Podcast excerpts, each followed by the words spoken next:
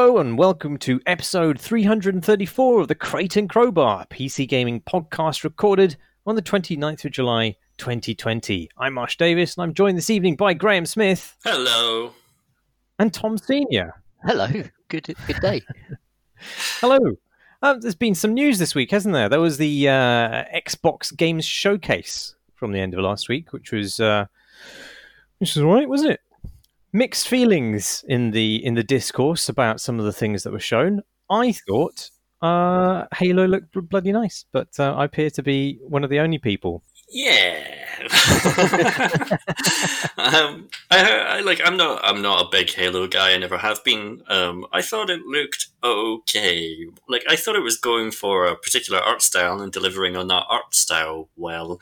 And that's where I kind of differ from a lot of the people criticizing it, who just seem to think, well, there's there's not that many polygons on screen. Where I, I expect. I expect billions of polygons from a flagship new console game, uh, and they just seem to be cross about pure graphical reasons rather than actual artistic intent reasons.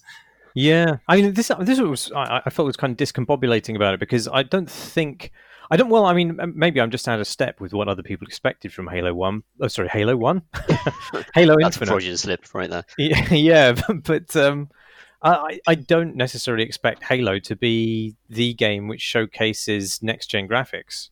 Um, particularly, I mean, I'm, that's not the kind of thing that motivates me anyway. Really, I'm just more interested in, like you say, having a a good art style. Um, I know, obviously, yeah, like like Tom says, it's a Freudian slip because it was obviously really trying to recapture the feeling of Halo One and Two, um, and I, and so in a sense, it was intentionally retreading old ground in its environment. So I'm sure there'll be stuff later in the game which which is less like Halo One, but they were just making this point with the trailer, which I think is a sensible point to make, given that the recent game Halo games, which are more divergent from that aesthetic haven't really captured the imagination in the same way that the first few installments did. Hmm. Um, Yeah, and they've they've been open all along. Like they said a couple of years ago that Halo Infinite was going to be.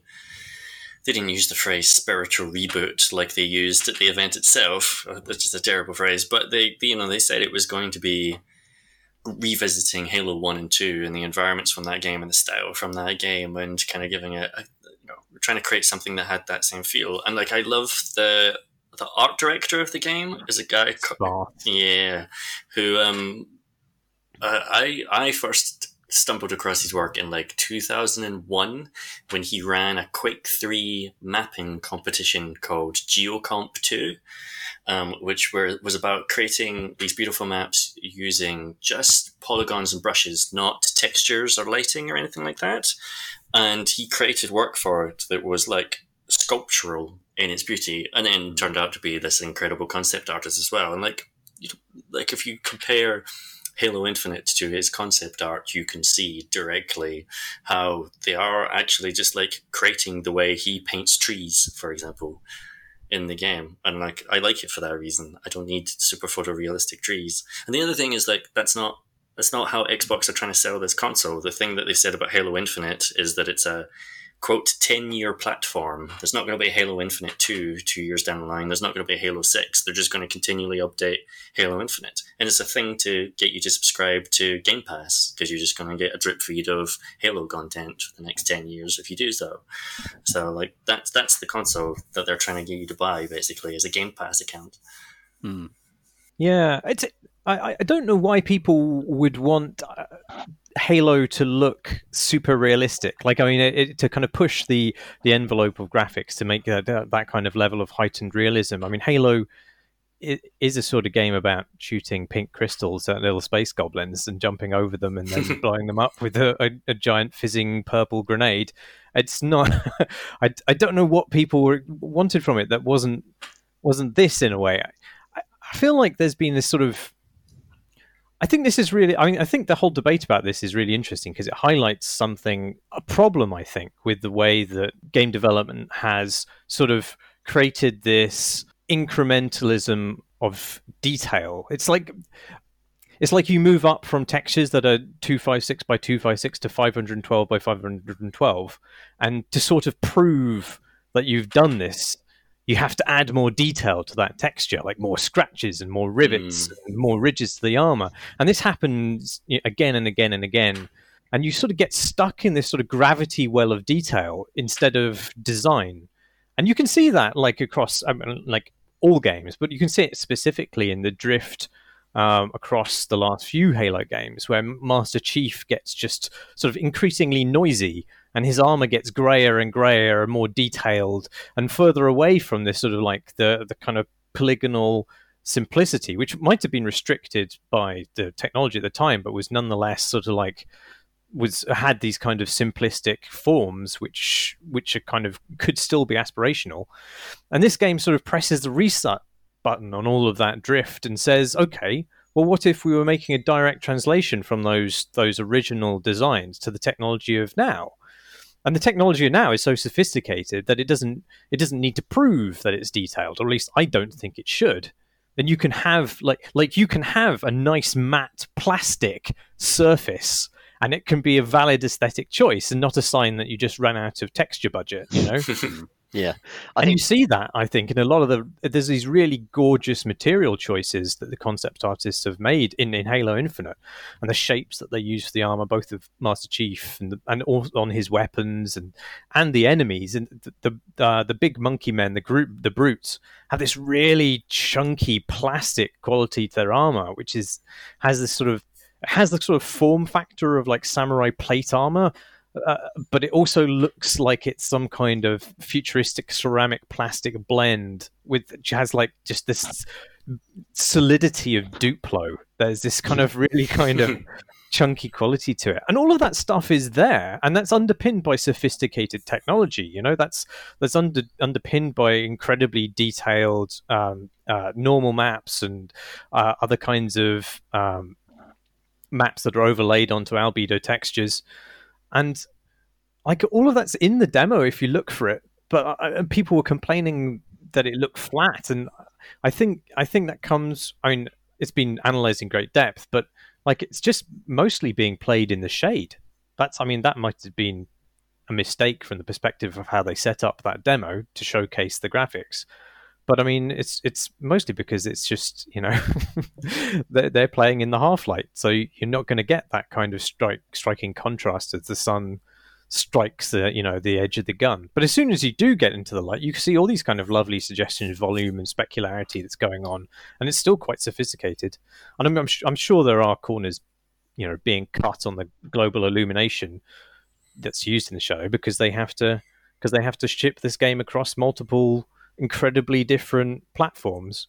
But I, I, the the counter side to that is there is some suggestion from the demo that the sunlight itself is is going to be a, a dynamic uh, light and day cycle. Which I mean, given the sort of celestial grandeur uh, that uh, of the Halo itself and the setting, seems like that that might play quite a significant role um, visually and and also I don't know maybe not mechanically, but um, But that's the sort of thing that I'm more interested in from a next gen Halo. Because Halo was most exciting to me in that very first trailer before Microsoft even bought Bungie and, and turned it into an Xbox exclusive when it was going to be a Mac game.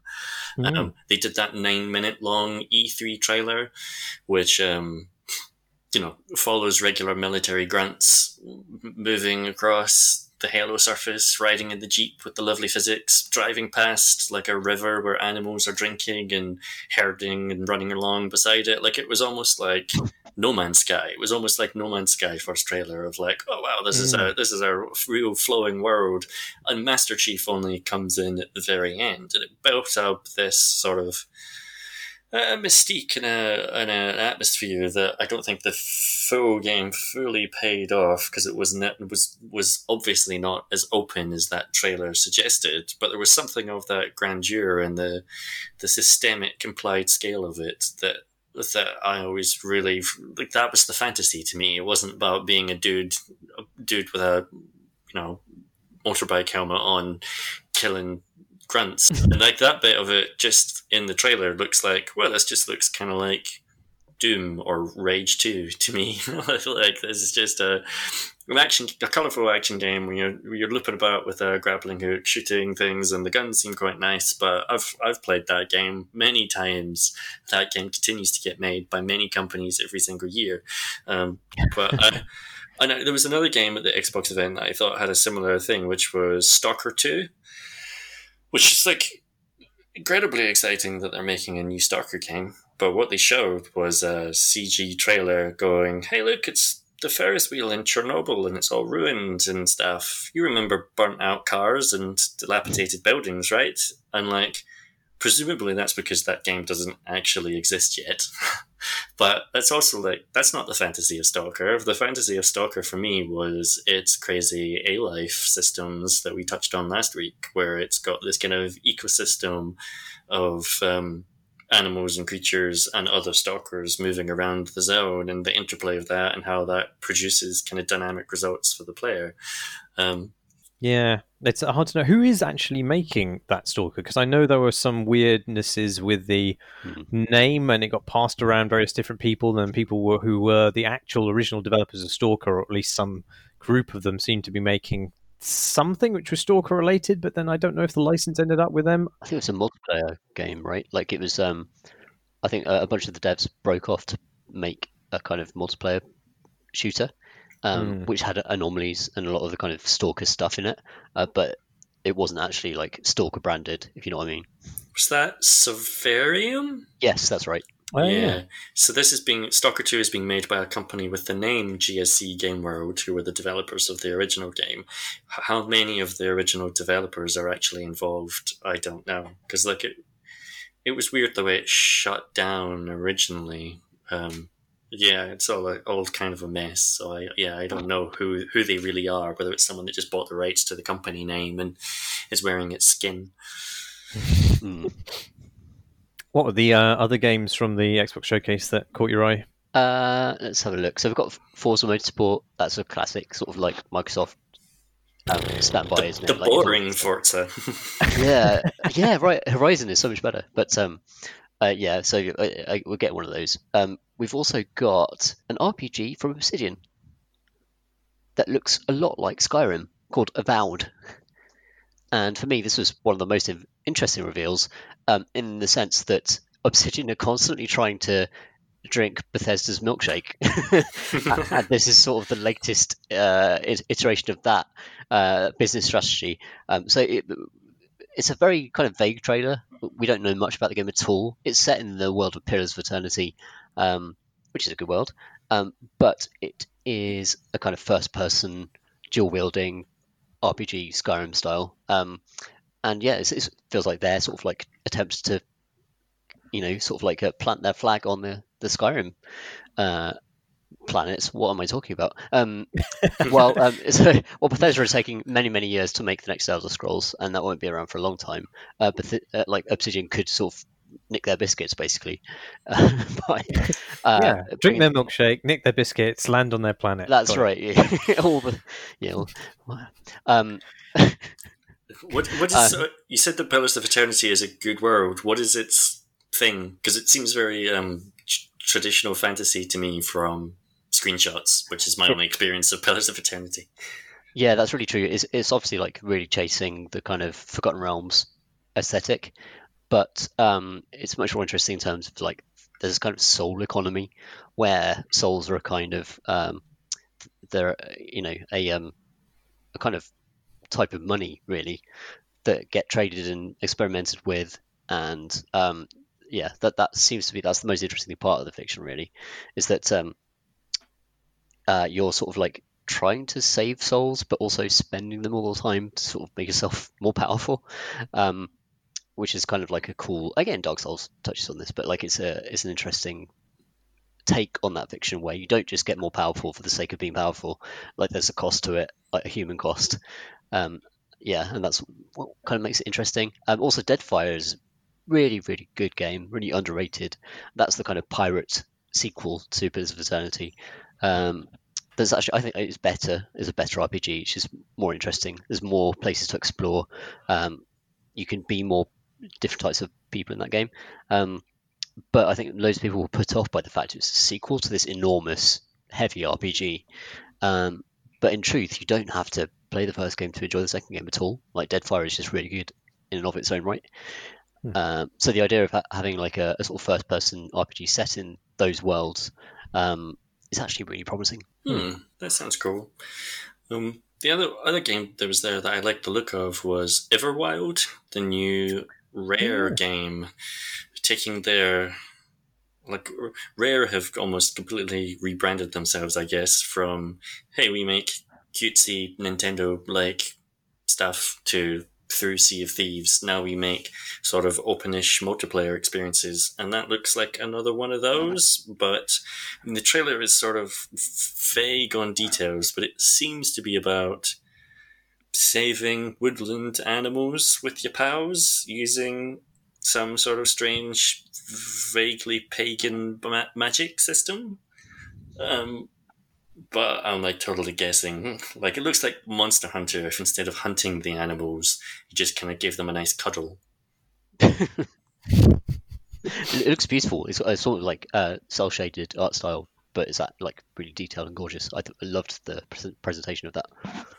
Yeah, the promise of it is really good, if, especially if it does uh, manage to avoid combat and somehow be an engaging mechanical experience about saving animals.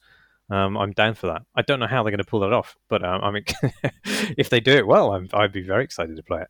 The exact other side of the spectrum to that is uh, the Warhammer 40k Dark Tide, in which you are definitely not kind to any animals. Um, seems to be Vermintide, but in the 40k setting rather than in the fantasy setting. Yeah, that seems to be the case, and uh, I'm very excited by that because Fat Shark, like, they nailed the tone of the old world in Vermintide. Like, they really got it right.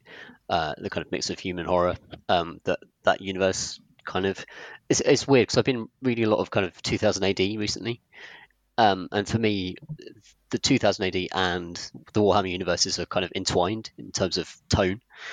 Uh, they really they both have this sense of like satire, but also like you're supposed to take it seriously as well at the same time. Um, and I think that um, Vermintide does that very well, and I th- I expect that tone to carry on into Darktide. Um, and they've also picked a very good like way into the Warhammer 40,000 universe. Most of the time, you, you play a big space marine who's is an enormous power fantasy, basically.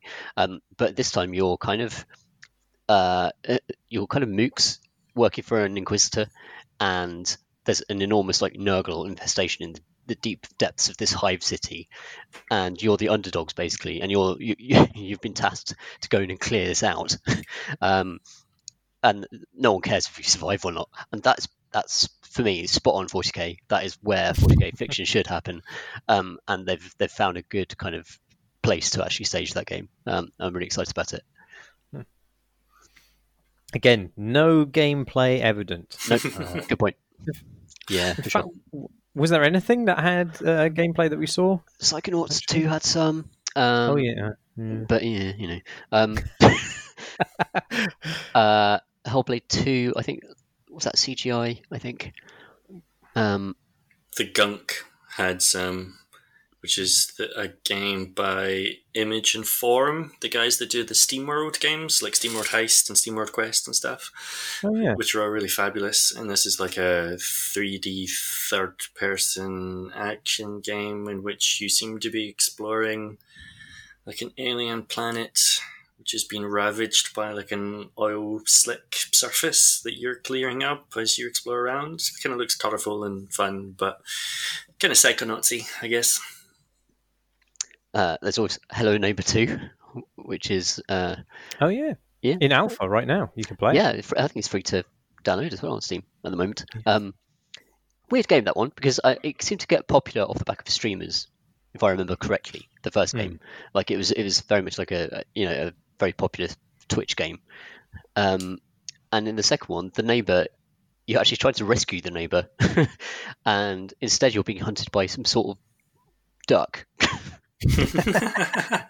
um, and I and I don't know how to feel about that really. Um, It looks really interesting. It seems to have like I'm not quite sure how open and open world it is. There is some space, basically, some rural landscape um, through which you're being hunted by this uh, yeah duck creature man thing. Hmm. Um, and it, it seems like you alternate between exploring this and being hunted by him, and then trying to break into his or their house. Hmm. Um, and uh, it gives me quite "Sir, you're being hunted" vibes actually in some ways because the, the rural landscape, and then within the building there's a sort of alien isolationist uh, sort of game of cat and mouse.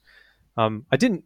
f- I haven't played the alpha, but I have to say the, the trailer made the kind of bird-like movements of the duck creature uh, make it very difficult to read um, because it's very abrupt, you know, very quick. Hmm. Um, so I, I don't know how that how um, how successful that will be because being able to read and sort of duke around the alien uh, in Alien Isolation is is really what makes it work. I think. It's it's a, Hello Neighbor's a weird case because like you can look up on steamcharts.com how many concurrent users it's got on Steam and how many it's ever had on Steam, and it's a pretty small number um, because it and it's it's vastly more popular on mobile than it is on desktop. Like it's got over 10 million downloads on Android because it's a free to play thing with in-app purchases. And like you know, it took me a while to work this out because everyone like they talk about Hello Neighbor as if it's like this hugely popular thing, but if you look at it on PC, it's like, oh, but no one seems to have played this, and no one who has played it seems to like it very much. But then they're getting like, you know, it's being turned into an animated TV series and stuff like that. You're like, what the heck is going on? And it's yeah, it's because it's massive on mobile essentially. Huh. So I, I would I would think that the sequel would be targeting that same audience. Hmm. The other big one that was at the event, again, no gameplay, was Fable. Oh yeah, Mm. yeah, excited for that. Don't know what it is yet. yeah, it's been in development for probably what three years now, at least, or something, by Playground Games, who are the makers of the aforementioned Forza Horizon. They set up a new studio in Leamington Spa specifically to make this. Um, yeah, and yeah, no idea what it is. Parochial British humor, cheeky. That's what the trailer seemed to suggest. I thought it was quite on point in terms of what I remember Fable to be like, um, even though it was just like a very brief, like thirty second CGI trailer. Uh, again, that that game probably doesn't exist, but we'll see.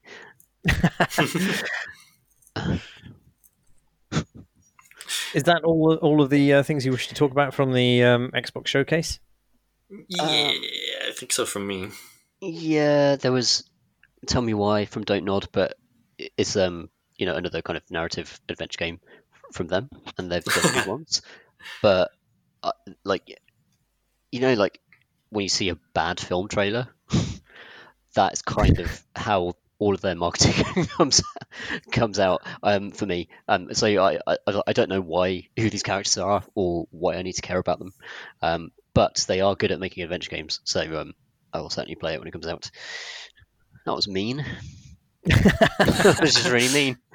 I tell you, I tell you, the thing I do like is that so it's a character about two siblings exploring a mystery, um, and I think it's got flashbacks in it. But one of the characters is a trans man, and prior to its release, Don't Nod have put out like a page on the game's website where basically it's just like a like a page of content warnings, but the opposite of content warnings, because um, there is such a bad history of LGBT representation in video games and other media, where even when those characters are introduced, which is pretty rare in itself, they tend to befall terrible, terrible things. Hmm. Um, and so Don't Nod have put out a page where they basically say, "Don't worry, it's going to be okay. like we're not going to do any of the crappy things."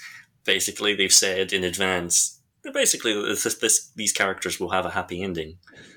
Um, without giving away too many details or spoilers or anything like that. But I feel, just thought that was a, like a, a nice, smart thing to do for a community which is obviously desperate for these kinds of stories to be told.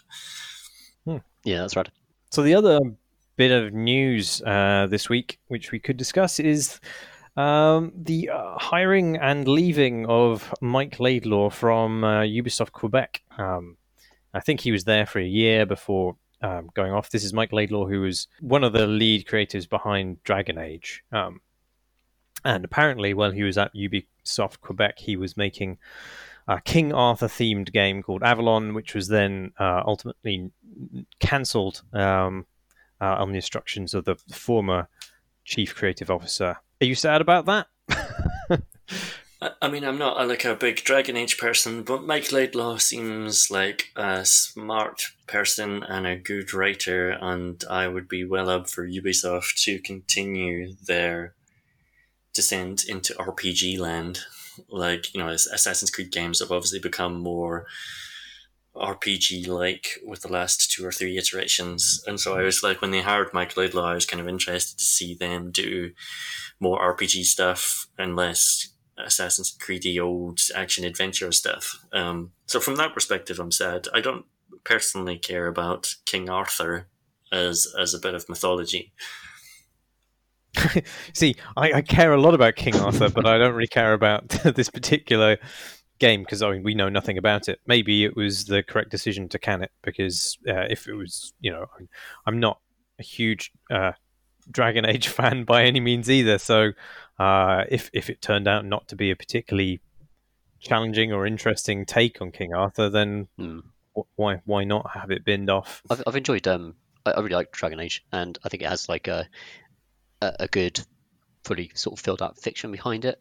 In that, uh, like I want to see more stories set in that world. I think Mike Laidlaw is very much responsible for, for creating that. Um, so it feels as though like he could do a King Arthur game justice. Um, but it sounded like the way it's been reported is it sounded like it just got binned off on the whim of an executive, um, which is sad if that's true. Um, but we, of course, we don't know what the actual circumstances are around that game's cancellation. Hmm. Yeah. Should we talk about what we've been playing this week? What have you been playing, Graham? I've been playing Carrion. Or Carrion? I don't actually know how you pronounce it. Um, which is a game about a B movie monster um, trying to escape from a research facility. Uh, and everything that's good about it is wrapped up in that monster, essentially. So um, if you've been if you've been following the developers on Twitter or just existing on Twitter within game spaces, I think you'll have seen gifs of it over the last two three years because it really does look incredible. The the monster to describe it a bit is like a a, a meaty, dripping, tenderly red mass like a like a like someone poured some spaghetti over a meatball marinara sub. uh, um, there is just something completely gross about it, and then it moves in the game in the most incredible way with using procedural animation. If you um, click in any direction within the world, tendrils from your body shoot out and cling to the walls and then seem to like drag you in the direction that you want to go um, and you're because you're this kind of um, like meaty viscous mass. You leave like a, a blood slick smear across every surface you touch. Um, and your body sort of as you move quickly your body elongates into this kind of sausage, but then when you come together, the sausage kind of recongeals um, back into like a, a, central mass, and it's it's it's really quite disgusting. And delightful to watch, and because it's a it just it just looks kind of like almost perfect like the way that it kind of drags and shifts its weight around using physics and procedural animation and it's also just it's extremely liberating because it's a 2d game in which gravity is no obstacle. Like you can be in an elevator shaft, click upwards, and your hideous, hideous form will just reach out with its tendrils and very easily pull yourself upwards, and you can pick up a, like a lot, a lot of momentum. Um, but that's that's basically like that's the part of the game I really love, and then everything else stretches from mediocre to infuriating uh, because it's a it's a Metroidvania, and it's a very by the numbers Metroidvania, I would say. And like that's not I quite like Metroidvanias, but I'm not like a massive fan of the genre or anything. And what it means in this instance is you start out with a, a basic set of powers like um, you you can you can chomp on people, you can do a little growl in order to locate nests in the environment, and then bit by bit you gain new powers that let you access new areas of the environment. Um, normally, in order to flip a switch to open a door to move on through the game, and so you get powers, and the powers are all pretty cool, like parasitism, the ability to like sneak out one of your tendrils and grab a person and then control a human being and walk them around and then you use them to press the button to open a door for you, or you can um, turn into like a mass of like a swarm of worms when you're underwater, which allow you to bypass certain grates, so you that you can on the other side press a button to open a door for you. Um, and basically, every power you get, it's quite cool, but then you don't really feel like you're using it to any particular cool purposes. I feel like in like in the John Carpenter's The Thing, say, like if any time it or the alien from Alien wasn't on screen, he was actually just running around some service corridors, pressing switches, trying to get to the next area of the Nostromo or whatever. Like that would be less frightening and less fun, and that's true here as well. Um, you do also use those powers in combat, of course, but the combat also didn't work for me. Like, it's fine when it's easy. In fact, it's really fun when it's easy, when you're just like, you get quite early on one of your first powers is like this bash move that like thrusts you forward at speed and you can use that to slam down doors and you can use it to slam down doors and then slam into any of the people on the other side and they get tossed in the air and you can grab them out of the air with one of your tentacles and drag them towards one of your many mouths and chomp them to bits. And by chomping them to bits you grow in mass and that lets you shift through different stages of like your your size. Um, because you un- although you unlock you know 10 or more powers over the course of the game like main powers um, you only ever have at most really three accessible to you at any one time and which three is determined by what size you are and there are three different sizes. So you can go into like pinky water and do like a substantive fart in order to leave behind some of your mass in the pinky water, or you can go and chomp on people and you will grow in size and, un- and unlock those other powers. And so you then that becomes part of the Metroidvania thing of oh I need to use a power from my small size. I'm going to deposit some meat here. I'm going to do a thing. Then I'm going to go back, pick up my meat, and go using my larger powers. Go do the thing. But in combat, it's either trivially easy because it's just like hapless scientists that are just running away from you, or there are a couple of enemy types like there's a security guy who has like a laser shield he holds in front of you. If you crash into that laser shield, it just starts destroying bits bits of your mass, so you get smaller essentially because your size is also kind of your health bar. Um, but it never created that sort of experience I wanted from the game, which is again that movie monster thing of like know, if you're if you're one of the regular humans hearing a noise coming from a ventilation shaft and then something bursting out of that ventilation shaft and uh, grabbing you and dragging you inside, um, there are lots of ventilation shafts in the game, lots of grates to burst from, but it was never necessary against any of the enemies to use those kind of stealth tactics or trap set traps or lure people in. The AI is quite stupid. They will put themselves in harm's way quite readily. And I'd almost always felt like I was just kind of cheesing it. Like it was always just hide around the corner until their alert state stops and they turn their back, and then try and move quickly enough that I can get the guy before he turns on his laser shield. And if I don't, and if I get there and he turns on his laser shield, I'm going to retreat and I'm going to wait for him to turn off his laser shield and turn away again. And I just did that for most of the game. There were a few like harder enemy types that are like robots and people in mech suits and stuff, but those either chewed through me in seconds, setting me back to a checkpoint, so I had to repeat part of the game, or I would then just do it a second time, do the exact same thing, but this time I would just trivially tear it apart. And I never felt like there was any learning experience there between like, oh, I, I understand what I did wrong now. I'm going to do try something different. I'm going to try a different tactic. Like there never felt like there was any tactic to the combat. And it's a, it's an, it's an action game. Um, but I still wanted some sort of brainy meat to it to go alongside with the the action meat. Um, and then the real the real thing that I think crippled it for me is that it's trying to convey what you should do in any instance wordlessly. Like it doesn't obviously it doesn't make sense for a big, gristly, dripping, oozing meat monster to have like a quest giver that he, you go talk to that tells you what to do or where to go next. And so there's very little words of any kind in the game. You never talk to another character or anything like that. Um, even when you're controlling a human, there's no there's no real dialogue or anything, and there's no map. And this just meant that, given like it's the, the world is split up into distinct, discrete um, screens, some of which have like four or five entrances and exits. Most of the environments are kind of like grey metal military underground research facility type environments.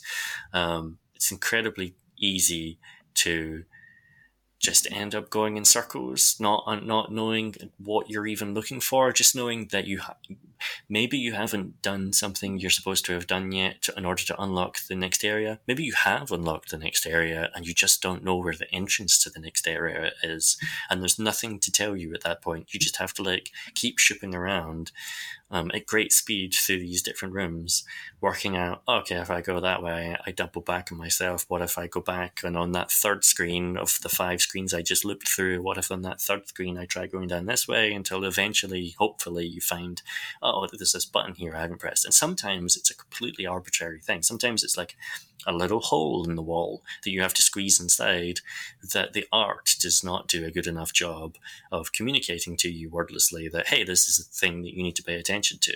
Sometimes in like there are like these kind of um I think they're flashback flashback sequences where you're controlling a human being, and at one point, opening the door to the next area requires you to just look at everything in that environment. And one of the things in the environment is just a thing on a wall. There's like three things on the floor and one thing on a wall, and you just have to go look at them. And that's what kind of like prompts the game to move forward. There's lots of instances as the monster as well, where the thing that opens the door is actually arbitrary. It's not actually connected to the door in any visible way. It's just, yeah, it's completely gamified in that way. And so, like, that just meant that I was never able to relax or really enjoy shipping around as the monster that much. I was just constantly anxiety about missing stuff, um, constantly getting lost, constantly feeling impatient, and com- combined with the fact that it's quite a by the numbers mediocre Metroidvania anyway. Um, you know, this is quite negative, isn't it? And it's just like a long monologue of negativity. well, yeah, I played it too, and I, I wish I could uh, contrast with anything you said. But actually, we are of uh, we are of one mind, one meaty brain. um, Does the game have a map? No, there's no, no. map. Well, that's where that's where that's gone wrong. I think yeah. a Metroidvania, Metroidvania just needs a map, and uh, like yeah, like the more handholdy it is, the better for me, honestly. I can sort of see, like, you know, because um, Hollow Knight, for example, was beloved, and it doesn't have a map at first. A map is an hmm. item mm. that you have to actually craft by, yeah. like, by going through a certain chunk of the game. Um, but it's also that game is just designed in a way that it's much more navigable. Like, it's much easier to construct in your mind. Uh, and like that's tied to every other design decision in the game. Like just the movement speed in Carrion is you're so quick. It's completely anathema to that movement speed to say, oh, actually, you should be drawing a map of this or trying to mentally map it when you may be on only on a screen for like four seconds. Like if you've hmm. already been there before, that's how long it's going to take you to get from one side to the other. So it's just yeah, it's it's an odd choice for this for this particular game, I think. I think it's, it's slightly it's odd that it's an action game because like the first thing I thought of when I saw it, and spoilers for Inside, but um, mm. the game Inside kind of um, at some point in the story creates a similar fantasy and actually like a, a roller coaster, and it's almost like kind of scripted for you. Um, and it's not like a full action game in and of itself. It's just a kind of very strange twist of events. Um, I love yeah, that in Inside. Like I love that game. Yeah, that's just incredible. Yeah, it's, it's, absolutely wonderful. I, I was wondering like if there's any comparison between the two. I guess not really. It's like a, a Metroidvania action game where you're playing as a creature instead of just like suddenly becoming the creature, um, which is what's so good about Inside. Now, the sort of the closest comparison would be maybe Ape Out, which is similarly right. about and you know a creature in, the, in that case an ape trying to escape from a bunch of like you know scientists and guards basically that are keeping you trapped and, and that's an action game that you're just kind of like trying to beat your path out using the particular skills of an ape but in that there's no metro metroidvania elements it's just no there is a level you're trying to get to the exit if you start on the left hand side of a level the exit's going to be on the right hand side um, even if it's a multiple multiple floor level, you'll get to the right hand side of one floor and you'll go down to the next level and you'll start on the right hand side and you know you have to go to the left hand side therefore. Mm. And so like there's never any point of getting getting lost. Where as soon as there's all the switches and oh you can't get through that kind of door, you can't get through that kind of door, you can't get through that kind of door, oh you need to unlock these powers first. As soon as you add all that structure to it, I feel like you need need a map more at the very least, or you need an art style which is really distinct and really communicative, which I don't think this has. Yeah, I think that was my problem with uh, trying to map it. Uh, you know, in, in, terms of memory, is that all of the different environments, and they are subtly differentiated when you go from one zone to another. They just look very similar, and because it's side on, um, it sort of doesn't it's not able to create realistic spaces for the kind of the purposes so everything just looks like you know a, a slice through an ant ant colony basically mm. Not really they don't have any kind of meaningful um, shape to any of these single screens. It's just like here's a a bunch of negative spaces that are interlinked and some of them have people running around on them and have computers in them but in no other way do they feel like an office space you know? It's not like you can kind of then identify them in any for any kind of use or theme which would allow you to then memorize memorize where they are or even be able to really remember why they're different from the room that they're adjoined to. And so and, and the, the, beginning of the game just bundles you through them so so quickly like room after room after room after room. And some of them have things in them which you only later unlock skills to access. But just you, you know like graham says the speed of the movement is such that you've been through i don't know what maybe 40 rooms by the time that the game slows down and unlocks something for you and says oh actually you're going I hope you I hope you're remembering all of that stuff you just been through in five minutes. You're like, I really wasn't. yeah, it's also like the the it breaks its own continuity of space regularly as well. Like I eventually worked out that there was a kind of hub area from which I could access like there were uh, like a hub, big atrial hub with spokes off it that I could go and access the different areas of the world. But it was four hours through the game before I realized that, and the game's only like five hours long because up until that point, like each section finishes by you opening a giant exit that you then breach through and appear somewhere completely different in the world. And so, like, I don't know where I am now in relation to where I just was, or in relation to anywhere else I have ever been and you will come across a thing and you go, oh, there's a there's a locked door there to a new area. I can see the new area on the other side. I have to get through there at some point. But then you'll go through one of those basically portals, come out somewhere else, and I'm like, well, how do I get back now to where I just was? Uh, it's just yeah. I don't want to labour the point, and I already have. So kick the shit out of the gift. Yeah, it does, and the, and the monster still looks really great in the game. The other, in fact, the other thing I'll say though is that the thing about games, right, is you don't actually stare at the character you're controlling at all times. So, like all that lovely procedural animation, after about three minutes, you stop noticing it because you're looking at the world around you. You're not looking at yourself. like just be looking at where you're trying to go. And so you stop noticing that all the tentacles perfectly grip to the walls and, and shift your weight in satisfying ways. It still feels liberating to move with that speed and without gravity as a problem. But yeah, you do stop noticing it pretty quick. What have you been playing, Tom? Um, well, I've been playing um, uh, the very new game Bat- Battlefront 2, Star Wars Battlefront 2. And Um, this was um, consumed by controversy over loot boxes when it was actually released. Um, but it's actually quite a good DICE shooter, actually. um, and like now, all the kind of loot box nonsense has been mostly removed from the game. It's um, it's a very, very good piece of fan service for Star Wars fans. Um, just in terms of just the sound design, DICE games like have incredible sound. Um, all the Battlefield games have incredible sound, and to see them turn their talents to Star Wars has been a delight. Um, it's actually got like quite a fun single player campaign as well as like still populated multiplayer servers. Um, and I'd basically recommend it because it's on sale at the moment, I think, um, for about half price. And it's actually like, it's just, it doesn't suck. it kind of got, which is um, apparently as much praise as I could give any game at the moment. um, uh, it doesn't suck, and uh, especially if you like Star Wars, I think like as a piece, as a piece of kind of like uh, an aesthetic experience, you like so imagine you went to Disney World and they put on the ultimate Star Wars experience for you, and it was all kind of like people dressed in costumes and stuff.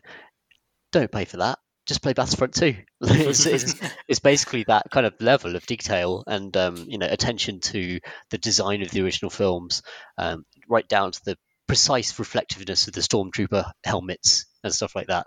Uh, that it gets absolutely right, and it's also uh, it's brilliant at capturing how rubbish stormtroopers are at actually shooting people.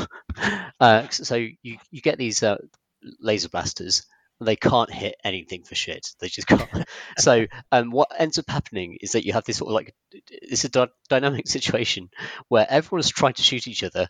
No one could fucking hit each other, but you get this storm of blaster bullets that are kind of whizzing around your head, and that is that's Battlefront 2. It's not like a sensible shooter or perhaps even a good one. but uh, it creates this, it, it, recreates the Star Wars atmosphere brilliantly. Um, I think it should be celebrated for that.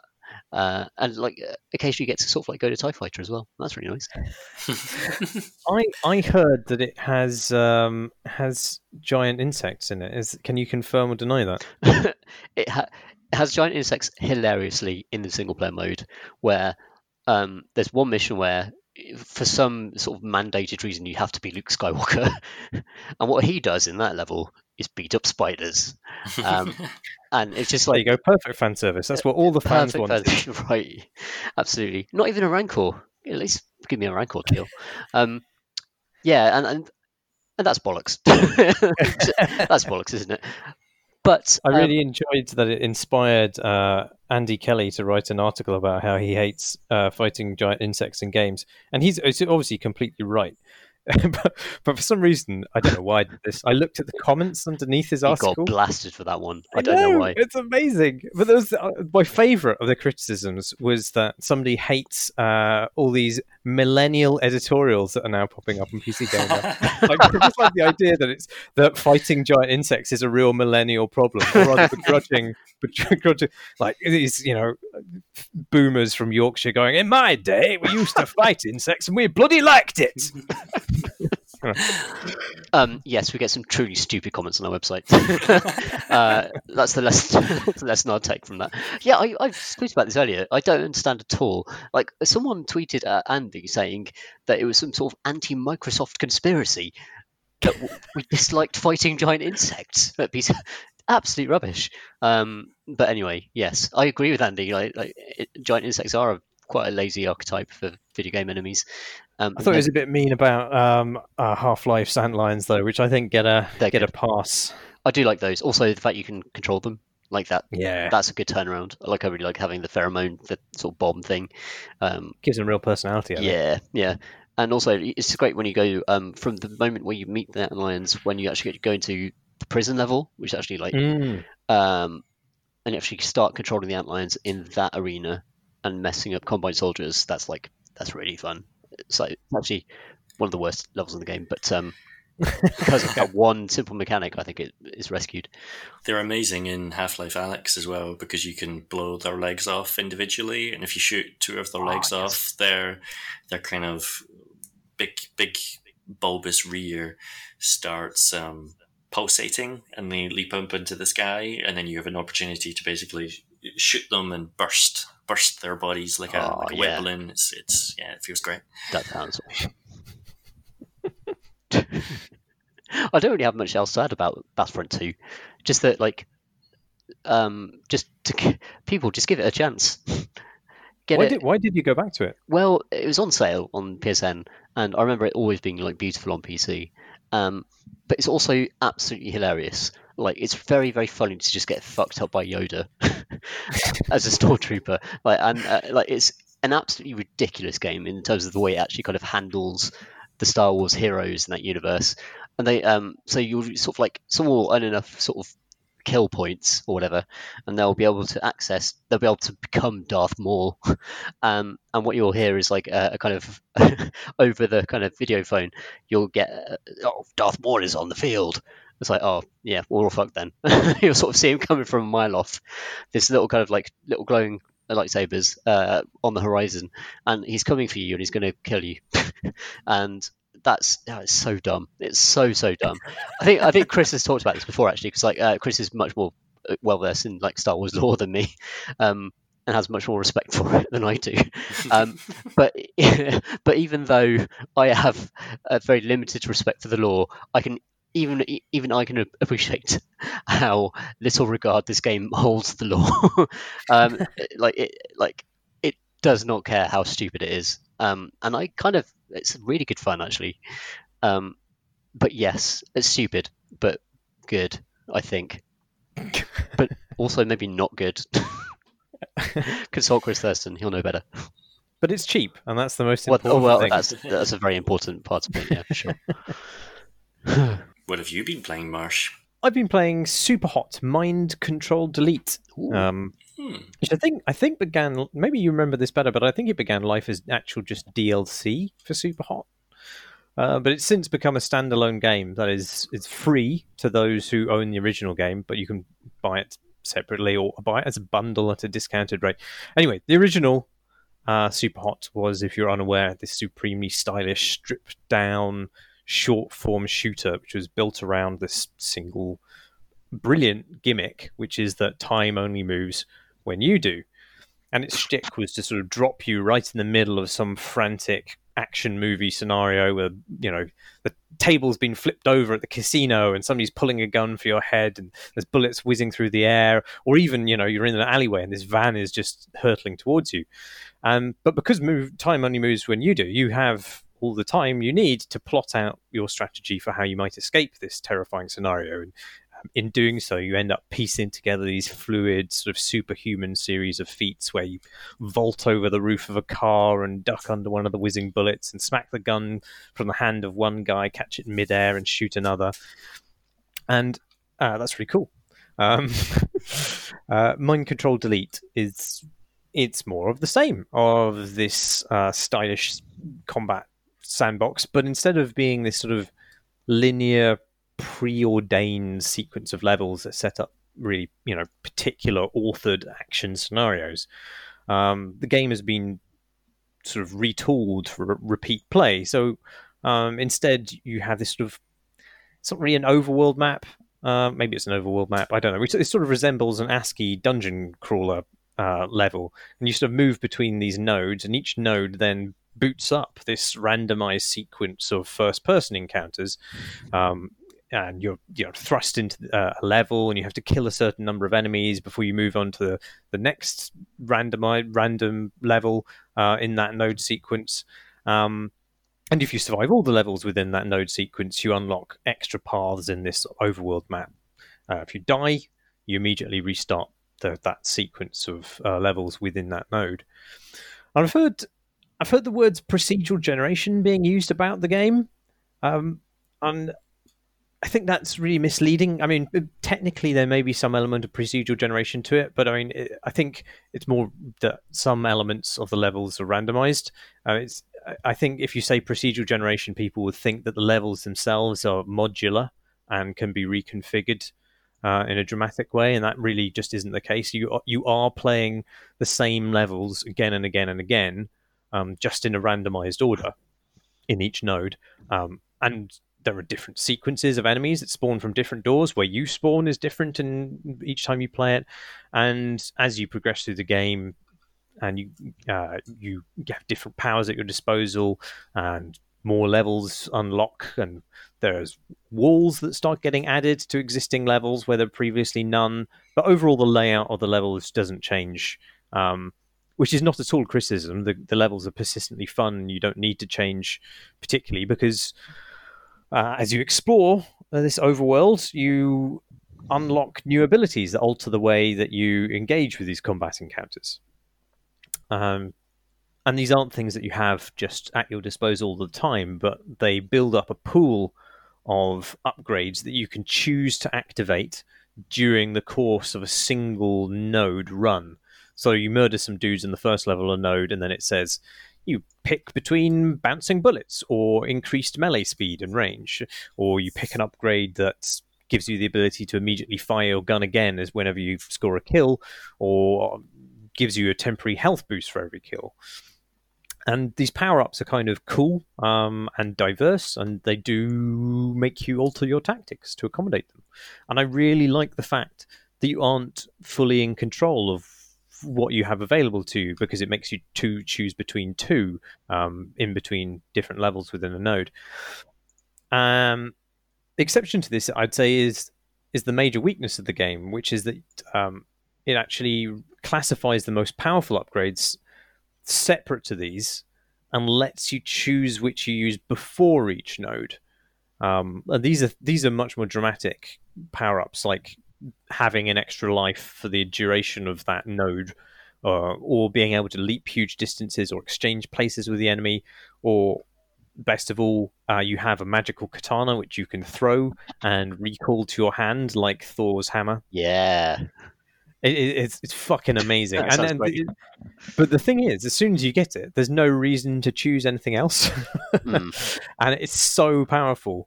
Um, and uh, like, and it's it's powerful in a way which just removes part of the game because otherwise the game's main one of the main tactical problems you have in the game is how do I acquire weapons? Because the guns you if you pick up a gun you use up its ammunition very very quickly and so you need to discard it take another weapon from some somebody else or find one in the environment and doing that is is part of the major challenge of the game.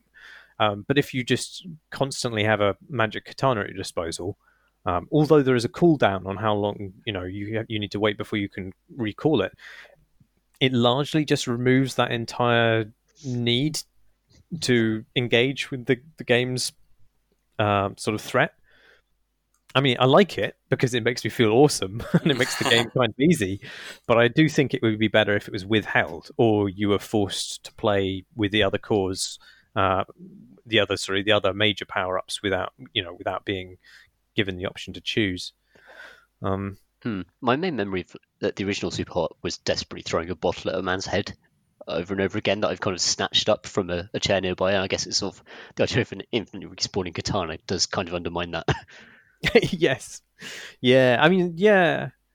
The the first game it was much more about throwing things to disarm your enemies than taking their weapons, whereas this increasingly becomes pretty instantly lethal, but it, it does do things to counteract that uh, where it has it throws new enemy types at you, some of whom have invulnerable body parts or are largely invulnerable apart from one body part, or, or they have weapons that shatter when they die, or um, they or when you shoot them, they explode in a hail of deadly shrapnel. Hmm. Um, cool. And there's more of them, and they move faster. And uh, eventually, the you have a chance of spawning uh, bosses uh, I'm not quite sure exactly the mechanics which define when they can spawn, um, but they appear at least at least once during uh, during a sort of run at a single node, and they're really disappointing. Honestly, like hmm. uh, none of them can be killed,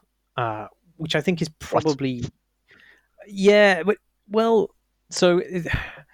I can see why they've done that. It's a really crude way to solve one of the game's other issues, which I'll come to later. But um, the the main problems with them is that they just they just have these sort of cheaty ways of killing you. And one one's this cool looking dog headed man who who sort of scampers around and then pounces at you from range. But he can just seemingly pounce through walls, which sort of oh good. It just feels a bit like cheap to be killed by him. Like, oh well, guess guess I'm starting that and run again for no real good reason. And there's another one which can th- has the same throw and recall katana power that you do, um, but again, his katana seems to clip through walls, so you just feel like, oh well, you know, couldn't have done anything about that. Um, and then there's another one which carries normal weapons, and he periodically sort of uses his mind to teleport you into the place where he was and exchange places with you. But actually, that's of no obvious advantage to him. like it's no, there's no disadvantage to being moved elsewhere. Usually, it's usually a good thing. Um, but I mean, the solution to all of them is move away. Just you just move away from them, um, which is welcome. But also, it's not really like a dramatic or varied way to deal with this this kind of characterful boss threat. Like non-engagement with them doesn't really offer any kind of sense of expression. And if you do get killed by a boss, like I say, it just usually, you know, especially if one just spawns from a doorway that's really neat you, it just feels like a shitty reason to die. But the reason that being forced to move at all is welcome is because um, this is the the other kind of sort of main problem with the the game that emerges from its design in comparison to its predecessor. The predecessor didn't sort of had I mean, these levels don't have intended solutions, and although the first game right. wasn't exactly prescriptive, there was usually some sort of suggested pseudo puzzle-ish strategy that it had been designed for, even if you had a lot of freedom within that. Whereas these are just combat sandboxes, really pure combat sandboxes, and as such, you just you know the best thing to do is just to go behind a corner, and it's just too easy to find a stretch of corridor between two corners and just pop out and nail people as they as they um, run up to your safe zone. And you can take out even the exploding dudes. You know, you can just stab them uh, and then duck back into cover again before their shrapnel hits you. And it's not like it, I'm not saying that's like a, a guaranteed cheese, but it's definitely like the path of least resistance. Um, and so by having the bosses being un- unkillable, it does mean that they provide the service of chasing you out of those. But I mean, it, otherwise they just aren't very exciting in of themselves. Um, I was, I was thinking as, as you were describing that. Um, oh, first of all, by the way, uh, a shitty way to die should be the next James Bond uh, tagline. Um, secondly, um, so for me, like the first game in particular was a big, enormous homage to action films, to hard boiled, and to like like a lot of scenarios, like the prison fight, uh, uh, basically scenarios that I've seen put in films, and that to me that was a lot of the value of Superhot was that you get to feel like a badass actually playing through these scenarios that you've already seen on film. Um, and it sounds like the new take on this sort of roguelike take on it isn't quite as satisfying in that way.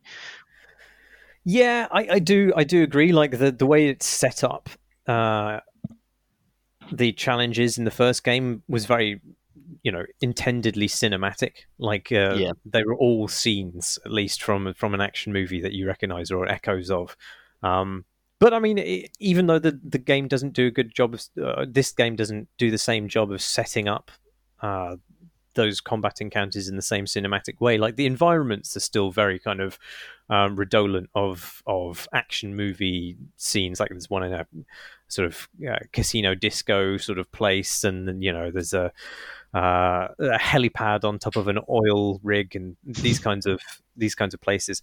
You don't really, not all of them really uh, exude personality, um, because you're mostly looking for those corners for you to hide behind. Mm. Um, yeah, I don't. It does. I mean, it does do periodically this absolutely brilliant visual trick um, which must be some sort of wild shader effect applied to the level geometry. Um, and it makes so it makes the levels look like they exist as completely normal in a five foot radius around you. And then everything else just sort of telescopes in from infinity as you move towards it. What? Yeah, it's it's trippy as fuck. I mean, it looks amazing, um, and it's the kind of effect that really only this medium can pull off. Mm. Um, uh, it doesn't work at all in a game about spatial positioning. because, um, um, mostly because entities and collision detection are unaffected by this. So you'll shoot someone and your bullet will just hit a wall which hasn't telescoped into reality yet. And so that's just shite, honestly, um, which is sad. Um, yeah, I, the other thing I want to mention is the, the story, such as it is. I wanted to ask about this because the like the thing I remember about the first Superhot was it being that sort of obnoxious radical sort of tone, um, like a kind of early noughties in your face meta narrative thing um, that I find quite exhausting. Oh yeah, does this do that as well? Uh, yes, uh, absolutely. I mean, I'm you know I actually kind of admire the strict scoping of it, which is to say that like I don't know that you would. It's certain the game certainly wouldn't be- benefit from having a more explicit narrative attached to it. Like it doesn't really want for any kind of story to frame it. Um, so instead, they've gone for this glib meta framework to just fit around it, uh, and it constantly reminds you through these sort of you know these it's constantly telling you that these sort of oh just one more go games are meaningless and you're ultimately wasting your time. and uh, it's it's a little bit, you know, it's like yeah, all right, yeah, yeah, yeah, yeah. But I mean, I think I think it could have worked. Like it's it's it's really nicely for what it is. Even though you might think it's a little bit twatty, it is it is really nicely, precisely executed. Mm. and, and like I think and I think the minimum of it disguises what a large amount of work actually it is to design an absence of story, just as it's just as much work to design for an absence of story as it is to design for a story. I speak from experience here because it's not actually a million miles from the direction that I was trying to take Minecraft Dungeons, which was to have the game story be about not having any story, or rather, having the player continuously thwart a narrator's attempts to tell a story. Um, they abandoned this direction completely after I left. I'm sorry to say, but maybe they were very sensible to do so because at least in Mind Control Delete's case, you're being told that you're wasting your time and this game offers only empty addiction ends up feeling hectoring and annoying and also just kind of wrong because like towards the end of the game you're opening these sort of what are meant to be semi-corrupted text files that talk about Oh, I'm being mindlessly compelled to see all the content. Give me more content. I must see the end. And actually, like, by that point, I was just really searching for an excuse to stop playing. I wasn't really, I don't really want more content. I just want the game to say, okay, it's well it's okay to stop now. Yeah, like I, I don't mean to to sound mean about that. It wasn't that I hated the game by this point or anything. It's just I think that most games outstay their welcome, and actually, it's not addiction that keeps me going. Hmm. It's just a sort of weird sense of politeness because the game hasn't told me it's okay to stop yet. But um, actually, so I mean, to get the actual ending of of Mind Control Delete um is I mean, it's sort of awful, but it's also kind of good in that regard, in that it it forces you to stop playing the game, and uh, you have to leave the game running for a period of time, but but passive, in order to ever be able to play it again. And they, I think they reduced the amount of time this this should take from something like eight hours to maybe one and a half or something in a patch. God's sake! but well, you say that, but also like it's probably right that you should have stopped by then. Like it's it, this is it's quite a good service that a game that you can endlessly play just says, "All right, mate, you've had enough. you know, walk away, get on with your life." Yeah, but it should. If you really, really want to play it again, you can, but like it, you shouldn't. It should turn itself off rather than making you sort of walk around with some sort of promise of future content. That's like uh, Death, yeah. Death Stranding does this as well. It's terrible. Um, like, it's, I think it's just a game design crime just to waste of players' time for no reason, um, and for no sort of thematic. Like, I mean, it, doesn't sound like you've really got anything extra from the story from that experience. Um, it was just annoying. yeah, I mean, uh, but also I, am not going to wait to play it again because I'm not going to play it again. I, I, I think it, it, judged it judged the amount of uh, mind control delete that it is necessary for one human to imbibe and then it effectively prevented me from ever imbibing more. Uh, I'm, actually, I'm, I'm, actually, okay with that. Yeah, yeah fair enough, fair enough. It seems to have gotten you at precisely the right point. But uh, I imagine like a complete a completionist, someone who really wants to actually kind of like rinse a game and get it all 100%ed, um, would be kind of screwed over by that type of ending. Well, yeah, I mean, I mean, I mean, that is the exact sort of mindset that uh, Mind Control Delete is meant to be sort of satirizing. I mean, you know, annoyingly, facetiously, or or you know.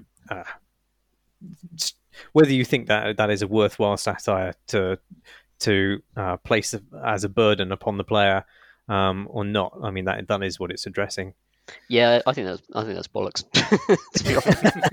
I think like um, completionist players just have take their own type of pleasure from games. I'm not one of those players, but I don't see the worth in insulting that way of playing games. Um, let's say if you want to 100% and co- totally complete a game, then go ahead and enjoy it the way you want to enjoy it. Um, so I, I hate the idea of like a game lecturing me about that. I think that really sucks. Well, you can't complete it really. I mean, this, this I, I, it periodically flashes up messages on screen like there is no ending, there will be no closure, like this. So I mean, it, it is sort of it is setting out its stall. Right, right, right. yeah, fair yeah. enough. Shall we do some questions from questions? Yeah, why not? I think that sounds like a jolly good idea. Lovely. What are the questions? So our first question is from David, and he says, "Dear Cads and Crawdads, uh, I set Notorious Stuck in the Muck Marsh Davies as my ringtone for a couple of weeks. Being at home meant only my wife would hear it and roll her eyes at me. I changed it after it went off while working at a distance on a friend's porch. Thanks, Andy. now for a question. I'd be interested to hear how y'all rate, relate to gore in games. While playing Doom 2016 a few years ago, it occurred to me how strange it was to revel in the red gushing of dismembered demons. Why do I enjoy this? I asked. So I tried to understand Doom's violence in artistic or formal terms. In other words, what is it about ripping the arm off an imp and using that arm to swat the imp's face that relates to the feel of gameplay and the overall science fantasy conceit? And how does it play off video games' short history as using colourful effects to tell the player they did just did something. Alex Wiltshire's article on the brutal Doom mod for the original Doom was helpful in this regard. I think that gore in games is more closely related to confetti and fireworks than it is to realistic violence. Superhot polygonal shards are an intermediary example between high res gore in Doom or Mortal Kombat and abstract particles in, say, Geometry Wars. So, what's up with them gibs? Or Jibs, if you prefer. Thanks for reading, everybody. David. I think that's yeah. I mean, that's a that's a really good point. But the the gore that I I like the most, or I miss the most, and this is going to make me sound like a terrifying lunatic, um, is it's not the know, exploding into a, a shower of jibs as you do in the Doom games, or as the enemies do in the Doom games. It's like the Soldier of Fortune gore, where because there was something compelling about, say, playing a multiplayer game, shooting someone at the other side of a of a rooftop from great distance, and then going over to their body afterwards and being able to see specifically where you hit them. like there is there is something about the being able to trace the cause and effect of bullets that gives those bullets greater significance within the game when they are like hit scan weapons where yeah, I just sound like a terrifying lunatic, don't I? Yeah, a little bit. I'm, I'm going to try and walk this back now, uh, because yeah, I would. But it would just be. It would be just as good if it was paint. Like I don't actually need it to be a terrible polygonal wound as it was in Soldier of Fortune Two. Like it wasn't the gore of it that I was actually enjoying. Um, Destiny is a really good example of how to do like kind of pretend gore. So when you like headshots have um, headshots have bespoke animations in that game, and none of them involve blood. They involve often gas. um, so their head explodes, and loads of gas goes out of the top, and that is very satisfying, and is is basically as good as gore, I think, in most games. Um, though having said that, I also love Sekiro, and um, Sekiro is incredibly bloody. um, but that's part of the kind of the, the sort of samurai film lineage. Mm-hmm. I think like the, the, sprays of blood are actually part of that kind of filmic heritage uh, that it has to realize as part of its part of that genre. It's also not in any way realistic. Like I mean, no, we talk no. about gore, but you know, gore in reality is nothing like gore in horror films or in video games, where there's just huge splashes of gelatinous blood. Mm. Like you know, somebody gets shot in real life, a tiny hole opens in them, and they fall down. Yeah. Uh, and it's it's kind of in fact it's it's way more disturbing to see real violence hmm. because there is a sort of instantly recognizable minimalism to it. Uh, you, you, know, there's just something about a way that a, a, person falls when you know that they've they're now unconscious in a way which just doesn't doesn't happen in horror films where somebody's gargling, you know, and screaming and there's blood spraying everywhere. Yeah, I um, I watch a lot of UFC, which is um I really enjoy the sport, but that is like um, when things go badly for one particular fighter, it is just pure violence. And you're absolutely right. There's something quite understated about it when something really bad happens to someone. Um, they are very good at not showing pain ever. So if someone gets kneed in the face and it shatters the forehead, they they look disconcerted, and that's about, and then they fall over, and that's the extent mm-hmm. of it. Um, and that's kind of, yeah, you're right. It's like there's there's something very showy and overstated about the way most game violence is depicted, um, and often it's like often I think a lot of it is about like communicating to the player that you've actually hit someone. So a mm. big spray of blood or a big kind of like um, the Call of Duty kind of cheats a little bit by having this little cross appear in your crosshairs, this little red cross when you've actually hit, hit someone. Um, I think like it's a combination of the sort of gore fantasy and also communicating to the player that you've actually done a good shoot at someone. Uh, Carlos writes, Hi, um, I just listened to episode 332, Nutted to Death by Guy Fieri's Helicopter, and I heard about how Tom Senior has begun his chess journey. I'm a long time listener. I've been listening since the PCG UK days. Uh, and about 10 years ago, I was really into chess. I know there's a lot of resources to learn chess from now, but I think that one of the best I ever encountered is Chessmaster 11, I guess, XI maybe, um, Grandmaster Edition. The tutorial is voiced by Josh Waitzkin, if that means anything to you. It doesn't mean anything to me, I'm afraid. Um, it is r- extremely informative and fun, especially the TAL segments. They're really epic games. This is just like a language I'm not familiar. This is like Chris talking about Destiny. Um, if you want to just play, there's a ton of personalities at every ELO to play against, each with its own quirks and playstyles which I believe mimic people very closely. It's kind of hard to get a copy, but if you can find one, I think you'll greatly enjoy it. Do you have any idea what that's about, Tom? I understood about forty percent of that, and okay. uh, but I, am I'm, I'm very grateful for the recommendation because um, I'm still exploring chess resources. Uh, I've re- recently started watching uh, Chess Twenty Four on Twitch, and there's currently um, a, a, live tournament happening over the next couple of weeks, and uh, we've got like um, Magnus Carlsen who's on a on a cruise ship somewhere playing chess with the uh, and uh, with a, a, man who uh, has received a contractual dispensation to be allowed to watch cricket or play Hearthstone on his second screen as he plays professional chess. Um, what? yeah, it's a strange world, um, and actually, like, it's very fun to watch the commentators who are all grandmasters, but they're absolute nerds.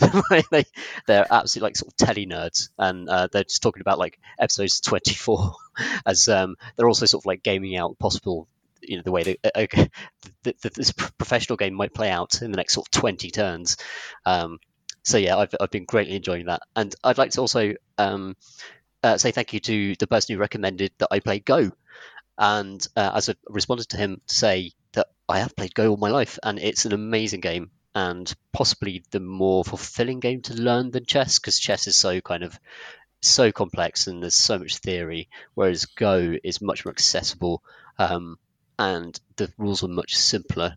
Um, and it's a brilliant, brilliant game that everyone should try. Hmm. I don't think I've ever played it. I will teach you. Awesome. All right. It's very good. It's really good. That'll be uh, the post-COVID treat. Yeah, absolutely. Uh, he also says, uh, by the way, I got into ale a few years ago. Um, uh, because I, I, studied in London. And before going there, I asked you guys if there was anything I should try in the UK, and you said ale. Great suggestion. well done, us. Um, he also asked a question: How much do you value portability? I'm always torn between playing a game on my PC at 120 hertz and a great screen, or playing them on the go on my Switch at a much higher price and a mediocre 30 hertz screen. Cheers, Carlos. I own a Switch and I take it with me on the rare occasions where I travel anywhere. Um, and then I do not play it at all. It just sits at the bottom of my bag. Sometimes when I'm at home, I open up the Switch and I go to the, the Nintendo eShop and I, I buy some new games. And then I set them downloading, close the Switch, never play them.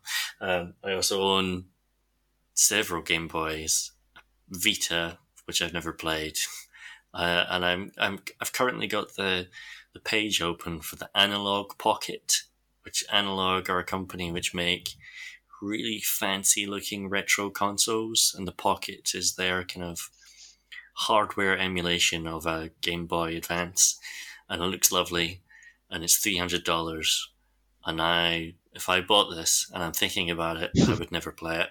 I just never play it. I know I would never play it, but it looks so nice. I like the aesthetics of portability uh, in hardware, but no, apparently it's not a thing I need in my life. I used to have a, a notebook which uh, could run almost nothing, but it could do Spelunky. Um, and to me, that's like uh, my favorite portable experience. Um, I've got a Switch as well, and I play that a lot uh, as I'm traveling around, and it's a brilliant thing. Um, but Spelunky on a very cheap notebook is is a very good time. I have a question for you guys. Oh, Hmm. Or rather, I'm going to steal a question from TJ House, who actually asked it in uh, in the Stuck in the Muck subsection of the Crate and Crowbar Discord. um, but it was a really good question. I started typing out an answer. I was like, hmm, no. I shall ask it of the of the of the my fellow podders. Um, so his question was, where where do people stand on modifying graphical settings to increase like the chances of uh, successful man shoots. He was talking specifically about Hunt Showdown, but I think this is generally applicable. Like, do you do you reduce quality to reduce clutter to get more frames per second, or are you the kind of people who just crank it uh, into exceedingly pretty and leave it there? Do you feel like it's cheating? Is is my addendum to the question? To where where is the threshold for you between uh, performance enhancement and actual cheating? Hmm. That's a good question, actually. Yeah. Like I, I don't consider it cheating. Like if you can do it, certainly if you can do it from the options menu of the game, then it's fair. And I don't do any particular tweaks. Like in most instances, I am not not good enough at a multiplayer game to get real further gains from that kind of tweakery. tweakery. You know, Yeah. like I, I've played a few rounds of Hunt Showdown. Um, not like the graphical settings are not the stumbling block I'm experiencing when I'm dying in that game over and over again. I have done it in the past though, particularly with Quake 3, where I got really into Quake 3, played it a lot, particularly one on one against friends. Um, and if you would just tone down some of the graphical settings, then the, the, the player models would pop out better against the backgrounds and stuff like that, particularly at distance. And so I did that. Um, and I think I, at the time I followed like a guide from a, a Quake 3 Pro or something, which involved not just doing it via the menu settings, but like actually e- editing config files um, in order to change settings that way. At that point, start to get slightly uneasy about it because once you're editing a text file that's bundled with it, eh, technically those those options are exposed to the, to the player, but it starts to feel a little bit less intended by the designers that you edit those things. Um, but I did do it, and I don't regret having done it, and it was beneficial. So yeah, Tom? I'm I'm a cranker, Marsh. I, I I crank to the max, and I, I don't stop. No no what no matter what the frame rate does. Um, I- derive no pleasure from being good at the game. Only uh, that the the game going into my eyeballs is of the highest quality uh, visually. That's what I would say. Um, it's a, yeah. I I've actually done this before for racing games, like like really old ones, where I've turned all the, the graphics down just to get that kind of sixty frames per second, but also just because I'm bad at seeing the corners, which is which is really bad for a racing game. You need to be able to see the corners. um, but I found it easier, almost at low resolutions with less geometry, to actually kind of like pass the track. Um, uh, but that's the only time I've ever done it, um, and I, I remain bad at racing games even today. yeah, yeah. It's a, it's it's an interesting one because uh, I I feel like the, the question this well, not specifically uh, TJ's question, but just the the question of where this threshold is in general between cheating and performance enhancement assumes like there is any kind of platonic level playing field that it's possible to achieve with different people's setups and different people's abilities. And like, Hunt is really interesting for this because oh, there's loads of different parts to it. But for one thing, I actually found it was easier to perceive movement at a lower frame rate um, mm. because it's you know it's it's just more abrupt, uh, and so you, your your eyes pick it up more easily. So actually, having a higher graphical setting uh, may help to reduce the frame rate and thus make people more visible. I don't know; it's not scientific. But the other thing is, my my setup is is shit, and uh, it really does make a big difference for to the extent that people who are spectating me can see a lot more than I can on my monitor. Like to the extent that my monitor, my my hardware is not rendering uh, somebody on the other side of a fence, and not only can uh, somebody who's watching me see through a hole in the fence, but they can see the person on the other side of it very clearly. And so, like, I feel like given that, shouldn't I be allowed to have have some other kind of compensation? Like even at the resolution I play, the smoke effects are completely different, so that they're more or less opaque to me, and they're not opaque to people who are playing at higher resolutions. So I don't feel too bad about if were there any ways that I could uh, affect the settings. There, there are things you can can do um, using Nvidia's overlays. Like uh, Nvidia's overlays are on the borderline of what feels cheaty to me because they so completely like you can have an overlay which just uh, it sort of like emphasizes all the all the edges of everything, and on on levels in, in Hunt Showdown, which are which are foggy, having this filter turned on really helps. You know, things pop out uh, from that that that fog, um, and I I don't really feel that's that's cool, but at the same time, my monitor is so bad that it renders night levels basically unplayable. So hmm. maybe maybe it's okay to to add a filter which really cranks up the the, the, the brightness. I was about to say that um, gamma and brightness are the, are the two secret weapons um, that, that, I've needed to actually make myself better at games. Um, like uh, when Chris and I uh, did our Bloodborne playthrough, I couldn't see a fucking thing in that game. I'm amazed I killed anything. Um, but once we actually bumped up the, the gamma and actually I could see the crows, little crows, um, it, it, became a lot easier. And I found that like for almost all games that's true. I don't know why games sort of like just on my television as well as my monitor just always seem too dark. Um, well, it's that thing where they always they get the two icons and they so uh, turn move this slider until the icon on the right. left is invisible. I'm like, no, yeah, that icon yeah. on the left is going to be bright and clear, and I'm going to enjoy the game. It's like, yeah, stop, stop feeding me this bullshit. I, I know how this goes for sure. So I I always feel bad about that. So I always I don't make it invisible. I will admit to that, but I always make it mostly invisible. Like I'm not as comfortable with it just being completely bright on that left hand side one that should be invisible. A strange negotiation with like a developer who can't see me and doesn't know what I'm doing. yeah. but also that developer is wrong. Fundamentally, yeah. There's, uh, there's art directors who are shaking their heads right now. deep, deep disappointment. You know, I'm joking, of course. They're wrong though. Well, those are all the, the questions we had. Um, Tom, I think you had an announcement to make. Yes. Uh, so um, keep an eye on your podcast feeds because uh, hopefully all things uh, go well. Um, you'll see a kind of film and telly podcast dropping into your Crate and Crowbar feed. This is like a total freebie. We're not charging patrons for it at all. It's just a kind of little experiment. And I'll be joined by uh, Jamie Brittain, who uh, co-created Skins, which is a brilliant coming of age wow. Uh, um, uh, comedy drama. Um, and yeah, he has very good taste in telly. And so, in the first episode, we're going to talk about um, a very strange show called The Shivering Truth and the brilliant, brilliant devs. Um, so, yeah, um, give it a download, give us a listen. Um, I can't wait to do it. Yeah, that sounds great. Yeah, it's going to be awesome. So, yes, if you'd like to send us another question, you can do so at questions at crateandcrowbar.com or you can tweet us at crateandcrowbar.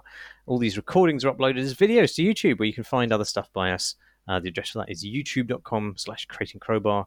Thanks as always to our backers and Patreon. you can back us too at patreon.com slash crowbar. You can simply join our lovely Discord community, uh, the link for which is on our website, which is crateandcrowbar.com. We're all off to uh, drink milkshakes on our biscuit planet. I've been Marsh Davies. I've been taunting it. And I've been Graham Smith. Fairly Thanks for well. listening, Thanks for listening, everybody.